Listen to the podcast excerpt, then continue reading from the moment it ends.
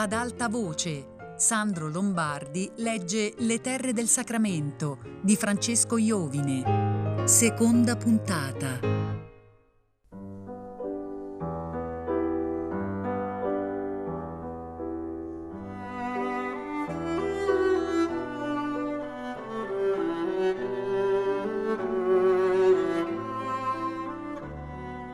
Dopo qualche settimana, finito il gran lavoro di ordine, gran parte delle giornate di Clelia si svolgevano inoperose. Le due serve uscivano spesso e tentavano di raccontarle i casi della città raccolti per strada, di parlarle degli umori della gente nei riguardi dell'avvocato Cannavale. Ma Clelia si mostrava scarsamente curiosa. Attendeva con impazienza che il cugino tornasse Sentiva, lui assente, la sua posizione nella casa provvisoria. Avrebbe avuto desiderio di stabilire rapidamente i termini di quella convivenza che si annunziava lunga e difficile. Un giorno, che aveva ordinato alle serve di farle delle spese, le fu risposto che era impossibile accontentarla perché non avevano più denaro.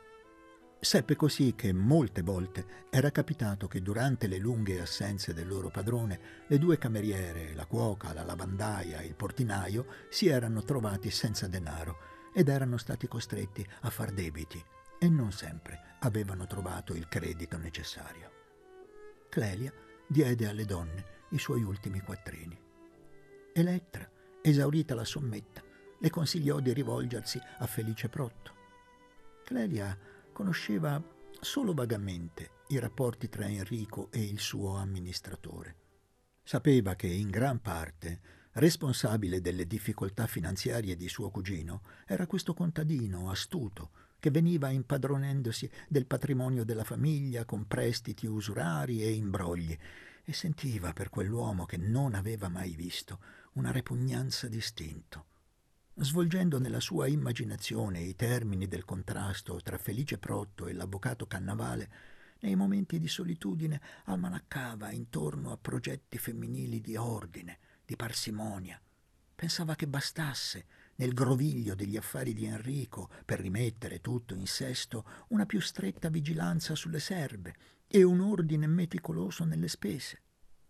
Prolungandosi l'assenza del cugino più del previsto, per molti giorni in casa Cannavale ci fu penuria e Clelia ridusse il suo nutrimento all'indispensabile. Era una piccola sofferenza della carne, patita lietamente, un primo tributo di gratitudine alla generosità del cugino. Enrico tornò a metà febbraio, in una limpida e tiepida sera. Era pallido e stanco per il lungo viaggio e forse per sue pene segrete. Clelia, quando udì il tumultuoso abbaiare dei cani, gli andò incontro con l'animo trepidante. Il cugino le strinse la mano, le chiese distrattamente notizie della salute e poi, meravigliato del suo mutismo, la guardò un attimo negli occhi e le sorrise benevolmente. Nei giorni seguenti l'umore di Enrico non cambiò ebbe alcuni tempestosi incontri con Felice Protto, con il notaio Saraceni, con alcuni contadini delle masserie del Frassino. Si faceva servire i pasti nello studio e vi rimaneva chiuso per tutto il giorno a scrivere, a leggere e a fumare. Clelia lo vedeva di rado. Scambiavano poche, indifferenti parole e poi ciascuno rientrava nella sua malinconica solitudine. Una volta che Clelia fece una capatina nello studio, si accorse che, passati pochi giorni, l'atmosfera che lei aveva cercato di cambiare si era riformata. Era tornato lo stesso odore, forse più intenso, di tabacco e di colonia. Tra quel disordine Enrico viveva con la pulizia perfetta della sua persona, le mani candide e curate, la camicia nitida, la chioma leggermente arruffata ma morbida e lucente. Non le aveva detto nulla del cambiamento che lei aveva portato nelle sue stanze. La guardava e sorrideva, tra ironico e triste. Clelia incominciò a pensare a Enrico con tenerezza materna. Avrebbe avuto voglia di vederlo piangere e di mescolare il suo al pianto del cugino. e pregare Dio che li consolasse entrambi e li facesse buoni e felici. Dopo quei primi giorni di vita solitaria, Enrico riprese a uscire. Usciva soltanto di pomeriggio per andare a far discorsi alla società operaia. La mattina consultava libri, prendeva appunti, passeggiava nel suo studio con guerriera concitazione. Beveva continuamente caffè, fumava ininterrottamente, mangiava con appetito ed era giovanile, fiorente di vita e spesso fanciullescamente allegro. A volte, sotto le finestre della casa, si radunava gente e si udivano fischi, applausi, grida di richiamo e canti. L'avvocato Cannavale si affacciava al balcone e parlava. Talvolta il gruppo acclamante veniva invitato a salire in casa. Clelia si meravigliava che fosse tanto esiguo, mentre le era parso che giù, nella piazzetta antistante la casa, ci fosse il mareggiare innumerevole di una folla ma lo scarso numero dei plaudenti era riscattato dalla robustezza della sete e della fame. E Clelia, per tanti anni parsimoniosa, vedeva in un momento sparire cataste di viveri in quelle bocche voraci. Quegli uomini, via via che il vino montava dagli stomachi alla testa, diventavano sempre più certi della vittoria politica dell'avvocato Cannavale, il quale si aggirava tra i gruppi, inebriato dalle sue speranze e dall'altrui certezza, e si mostrava affabile, fraterno, in quell'accolta di calzolai, di sarti, di muratori, di sfaccendati che lo avrebbero aiutato a costruire un mondo di pacifici, di giusti e di onesti. Clelia viveva quelle settimane nella stessa atmosfera di esaltazione del cugino. Vedendolo rifiorire, ammirando quella sua concitazione gioiosa, si veniva convincendo della fondamentale santità di quello che Enrico aveva intrapreso. Gli stava intorno premurosa, tenera, pronta a ogni suo cenno per dare ordine alle cameriere con il suo bell'italiano squillante. Talvolta, quando vedeva il cugino stanco, gli si metteva accanto, come se quella sua debolezza l'avesse autorizzata all'intimità sentiva di essere l'unica creatura vegliante su quella vita febbrile e questa consapevolezza le dava il coraggio necessario per azzardare qualche parola di conforto e di incitamento. Quel vivere fervido aveva dato anche alle gote di Clelia sangue vermiglio e aveva sciolto la goffaggine dei suoi movimenti. Un giorno, verso il crepuscolo, erano seduti sul divano dello studio. Enrico le prese le mani nelle sue, poi le fece dolce violenza. Clelia si sciolse in lacrime, gli sconvolse i capelli, pregandolo con voce rotta di lasciarla, ma aderendogli strettamente al busto. Poi si era piegata docilmente sotto il suo peso. Qualche giorno dopo la sua gita alle terre del Sacramento, una mattina Enrico era sceso nel giardino per andare a vedere la fioritura dei meli e dei peschi. Enrico era da pochi minuti nel giardino con un libro sotto al braccio, nella migliore disposizione di animo, quando arrivò Elettra per annunziargli che il professor Barberi lo attendeva nello studio. Elettra era figlia del ciabattino Pasquale Ficetra, gagliardo bevitore ed estroso oratore nelle riunioni della società operaia di cui Enrico era presidente.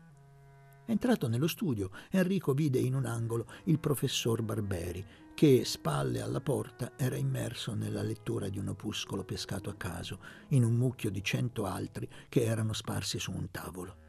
Il professor Barberi leggeva e si tormentava nervosamente i baffi grigi che gli fiorivano a cespuglio sotto il naso lungo, leggermente arcuato. Enrico lo salutò affabilmente. Il professore, che non l'aveva udito entrare, si voltò di scatto. Mise da parte il libro come se fosse stato sorpreso a commettere un'azione riprovevole. In questo momento si udì picchiare all'uscio, che era rimasto semiaperto, e Clelia entrò nella stanza. Fece appena un piccolo cenno di saluto a Enrico e poi, intrecciando le mani in segno di profondo rammarico, disse Professore, chissà cosa penserà mai di me. Sono stata veramente sgarbata a lasciarlo solo Ero convinta che Enrico fosse nello studio, per questo le ho detto vada pure con Elettra. Spero che lei mi creda. Chissà come si sarà annoiato in tutto questo tempo. Raimondo Barberi si inchinava leggermente, faceva gesti contrariati per far comprendere alla signorina Clelia che le scuse erano superflue. Clelia continuava a spiegare con un fiume di parole le ragioni del suo involontario sgarbo e gli chiedeva notizie della moglie, dei ragazzi, del suo lavoro. Raimondo si inchinava senza riuscire a pronunziare una intera frase di risposta. Finalmente Clelia, sempre inchinandosi cerimoniosamente fino all'uscio, uscì dalla stanza. Il professor Barberi ebbe un vago sorriso, un leggero ammiccare degli occhi ma il sorriso si spense rapidamente e il suo volto pallido divenne improvvisamente tetro. Si era udita all'improvviso nella stanza la voce di un ragazzo che gridava dalla strada come se chiamasse da una landa Papà! Il professore annaspò un momento con le mani, come se avesse voluto, con un gesto combinato, tapparsi le orecchie, chiudere la finestra, spiegare all'amico la ragione di quel grido. Sperò per qualche attimo che il grido non si ripetesse e barbugliò Vedi, ti volevo dire. Ma la voce si udì più prossima e insistente. Papà, sto qui. Il professor Barberi si avvicinò a Enrico, lo prese per il bavero della giacca e guardandolo negli occhi con una specie di dolorosa improntitudine, disse con accento rabbioso, come se il suo interlocutore fosse responsabile del penoso discorso. Ero venuto per chiederti un piccolo prestito. Poi avevo pensato di rimandare a domani. Ma sai, è venuto Ettore e Torino. Non sa che non è decente chiamare dalla strada. Eh, insomma, aggiunse rapidamente, dovresti darmi venti lire per far tacere quella specie di cucciolo famelico. Dico famelico. Da stamattina sono tutti terrorizzati che a mezzogiorno... Enrico Aveva tratto di tasca due monete da dieci lire. Il professore le prese quasi strappandogliele dalle mani. Si avvicinò alla finestra e le lanciò nel vuoto. Si udì il tintinnare del metallo sul selciato. Poi un tramestio furioso, risate, un abbaiare di cani e finalmente la voce di Ettore che gridava Papà, erano venti? Il professore si era seduto passandosi una mano sulla fronte, come se avesse voluto tergerla dal sudore. Poi, con uno scatto, si alzò e andò a chiudere la finestra. Porci, disse tra i denti. Gli hanno fatto il solito scherzo di prendergli i soldi. Come si diverte stupidamente la gente. Durante tutta la scena, Enrico aveva fatto finta di leggere i titoli dei volumi allineati nello scaffale, voltando le spalle all'amico. Quando lo udì biascicare le ultime parole, gli si avvicinò. Il professore parlava con calma amarezza. Sono sei, capisci? Li ho messi al mondo io, Raimondo Barberi, professore di greco al liceo comunale di Calena. Io, Raimondo Barberi, truffato per sei volte. Spuntano come funghi, crescono e si preparano a divorarti. Il mito di Saturno alla rovescia. I figli divorano i padri. Enrico disse lentamente Coraggio, Raimondo. Sono momenti di tristezza. Una volta o l'altra troverai modo di uscire da questa situazione. Barberi fece un gesto vago, desolato, e poi aggiunse Senti Enrico, io penso che domani... Ho capito. Domani vedrò Felice Protto, disse Enrico. Siamo al 20 del mese e io non ho una lira. Ripassa domani. O manda qualcuno. Spero di poter provvedere. Barberi borbottò confusamente. Hanno stabilito che io mi diverto a leggere Omero e che non è necessario pagarmi. L'altro giorno ho visto Monsignor Pironti, al quale ho ricordato che ho sei figli. Mi ha detto: Tanti figli, tanta provvidenza.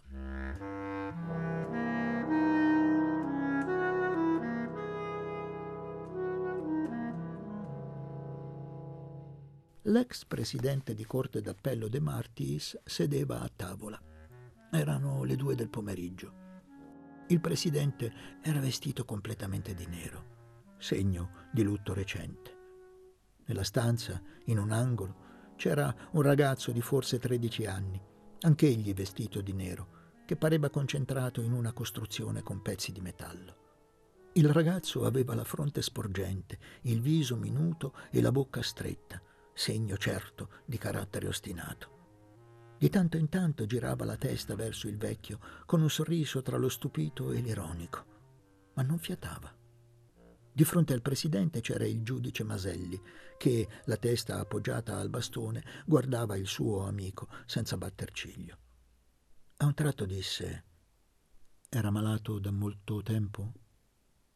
Il presidente, lasciando a mezz'aria il grande rocchetto di maccheroni infilato alla forchetta, rispose, lento e solenne. Era una quercia. È stato un ciclone. Ingollò i maccheroni e aggiunse con voce alta e cantante. È venuto l'uragano e mi ha devastato il campo. Tacque e un fiume di lacrime gli cadde dagli occhi e gli inondò le guance. Staccò con un moto energico delle dita ad artiglio una coscia della gallina, l'addentò e appena trangugiato il boccone volse gli occhi lagrimosi al cielo. Aggiunse con voce tremante Opus quadraginta annorum confecisti una die domine. Aveva quarant'anni, chiese il giudice Maselli. Il presidente non rispose. Lo guardò per qualche attimo scuotendo il capo, a labbra serrate per frenare i singhiozzi. Poi disse ancora, è venuto il ciclone e mi ha distrutto il campo. È venuto l'uragano e mi ha devastato la vigna opus quadraginta annorum confecisti una die. Qui si udì nell'angolo dove il ragazzo pareva occupato alla sua costruzione meccanica un tramestio e poi uno sbuffo di riso. Il presidente De Martis si voltò di scatto e protendendo il dito minacciosamente verso il nipote disse con ira Via! Va via di qua! Il ragazzo si alzò rapidamente con le mani sugli occhi, soffregandoli come volesse far credere di piangere. Girò cautamente intorno al tavolo guardando di sottecchi il nonno, imboccò una porta a sinistra e sparì. Ride, capisci? Ride, disse il presidente continuando a mangiare furiosamente la sua gallina.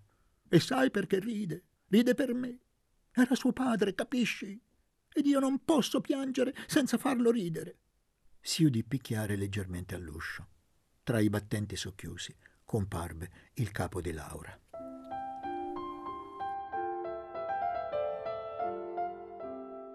Laura era da circa un mese a Calena. Dopo quindici giorni di solitudine nella vecchia casa paterna, era stata costretta a fare le sue prime uscite mattinali per occuparsi dell'andamento domestico. Faceva queste sue gite evitando di passare per il centro, con una rapidità che mal celava il suo doloroso fastidio. Per il centro passava soltanto verso il tramonto, dopo aver concesso minuziose cure alla sua persona. Riprendeva allora la sua aria sdegnosa, leggermente trionfale, e passava davanti al circolo delle professioni e delle arti, inchinandosi appena con un sorriso alle scappellate solenni dei conoscenti. Arrivata all'uscio dell'appartamento, la sua andatura altera si era già mutata in stanchezza. Era come l'assalto improvviso di tristi pensieri prima contenuti dalla tensione della volontà. Appena entrata, sentiva le voci ora allegre e ora stizzose dei nipoti, che empivano di rumore le grandi stanze semivuote, e non raramente la voce roca e tonante di suo padre, che imponeva al piccolo branco il silenzio, urlando dalla porta dello studio. Quando la zia rientrava, i quattro De Martis, due maschi e due femmine, ne sentivano subito la presenza. Il rumore si spegneva istantaneamente, seguito da un cauto tramestio di mobili, di seggiole. La barricata era disfatta in un minuto e i ragazzi andavano di corsa a sedersi ai loro tavolini da studio. L'ultimo, un bimbo di cinque anni che non comprendeva le ragioni dell'improvviso allarme, rimaneva in mezzo alla stanza con un gesto sospeso, con il suo programma di gazzarra come congelato da quella improvvisa presenza. Guardava i suoi fratelli con occhi spaventati li incitava a continuare il gioco e trovandoli restii ai suoi inviti, scoppiava a piangere. Laura, rientrando, cessato il baccano, sentiva soltanto il pianto del bimbo. Accorreva nella stanza dove si trovava Masino, se lo prendeva in braccio e gli asciugava le lacrime sul visetto tremante. Gli altri osavano appena sogguardare la scena. Rimanevano chini sui loro quaderni, levando il capo di tanto in tanto con molta cautela. Gianfilippo, che era il più grande, rimaneva anche lui immobile. Sapeva che la zia poteva all'improvviso corrugare la fronte e avere gli occhi bui di collera. Una collera fredda, senza grida, che si traduceva in castighi gravi, inflessibilmente mantenuti. Ordinariamente Laura si portava nella sua camera Masino e si cambiava di abito davanti a lui. Il bambino rimaneva per qualche attimo in un angolo a guardarla poi si precipitava fra le sue braccia, stringendola al collo e coprendola di baci. Sentiva le manine percorrerle ansiose il seno e il collo, e quando si scioglieva dall'abbraccio e tentava per gioco di farlo cadere, le piaceva udire il trillante riso del bimbo. Il tenero incontro si ripeteva quasi tutte le mattine, ma per volontà di Laura durava poco. La ragazza All'improvviso era ripresa dai suoi crucci segreti. Le si velava la fronte e gli occhi perdevano le loro limpide trasparenze. Masino si faceva all'improvviso silenzioso. Scendeva dalle sue ginocchia con una successione di movimenti cauti, lenti, e il suo visetto si riempiva di stupore.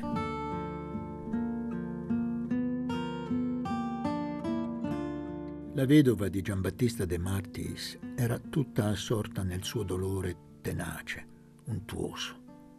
Giorgina De Martis aveva sposato Titta 14 anni prima. Il giovine avvocato l'aveva conosciuta a Napoli in un caffè concerto in cui Giorgina era capofila di un gruppo di ballerine che alzavano le cosce calzate di nero nel can-can finale. Giorgina appariva talvolta sola sul palcoscenico e cantava una canzonetta con voce di contralto, non priva di grazia popolaresca. Prediligeva le canzoni di argomento notturno, lunare, con morti ammazzati che cantavano l'ultima strofa sotto una edicola con le fiamme del purgatorio sormontate da una Madonna di Pompei. Non raramente, nei momenti più drammatici del suo canto, i suoi grandi occhi si empivano di lacrime, la voce si incrinava e diventava gutturale per il pianto represso. Giambattista De Martis, la prima volta che la vide, si sentì improvvisamente avvampare. Quei grandi occhi lucenti di lagrime avevano vagato per qualche attimo sul cielo fumoso della bassa sala, erano trascorsi sui visi di un gruppo di giovani seduti alla sinistra del palcoscenico, si erano posati per qualche attimo imploranti, vischiosi, sulla fronte alta e pallida di Titta. Poi si erano congiunti con le sue pupille trepidanti. Da quella sera Titta comparve infallibilmente a un tavolo di prima fila della sala a Smeraldo a Mergellina e attendeva, seguendo distrattamente gli altri numeri del programma, che quello sguardo lungo, che sfiorava dieci volti, che si alzava al cielo della stanza, si chinasse con malinconica grazia sulla sua fronte, sui suoi occhi. Quando Titta annunziò al padre che si era sposato il giorno prima con Giorgina Criscuolo, figlia di un sarto abitante in vicolo della lava, il presidente De Martis era divenuto paonazzo. Il sangue gli era montato alla testa e gli aveva velato la vista. Fissava in viso suo figlio che aveva la testa bassa, come per attendere il previsto uragano. Ma il padre non gli disse nulla. Mormorò due o tre volte Giorgina Criscuolo, poi si alzò a fatica e si allontanò lentamente dalla stanza. Il presidente De Martis si era rifiutato di ricevere in casa la nuora e aveva decisamente detto al figlio che doveva, da quel momento, provvedere completamente a se stesso. Tit si era messo a lavorare. Pareva che quel matrimonio eccezionale, che aveva suscitato commenti sfavorevoli e motteggi nell'ambiente degli avvocati e dei giudici, avesse dato completo sfogo ai suoi umori vagamente ribelli. Il giovane De Martis si era impegnato nel suo lavoro professionale con sorprendente costanza. Dopo qualche mese, l'eco dei primi successi forensi giunse all'orecchio del presidente e l'era paterna incominciò lentamente a sbollire. Titta trascorse alcuni anni in uno stato di eccitazione entusiastica. Il suo lavoro, quella donna infantile e materna insieme, i suoi figlioli, il gioco quotidiano del cavillo, del raggiro, gli impeti delle difese generose gli davano l'impressione di una pienezza vitale che lo sorprendeva quotidianamente. Era sempre magro, fragile, i suoi capelli diventavano sempre più sottili, le sue guance, prima fiorenti, portavano i segni di un impoverimento progressivo del sangue. Quando ammalò di polmonite, i medici trovarono che il suo cuore opponeva debole resistenza alla febbre e che i battiti si facevano sempre più fiochi e incerti. Il cuore di Titta si fermò una sera di ottobre nella casa del presidente De Martis a Pizzo Falcone. thank you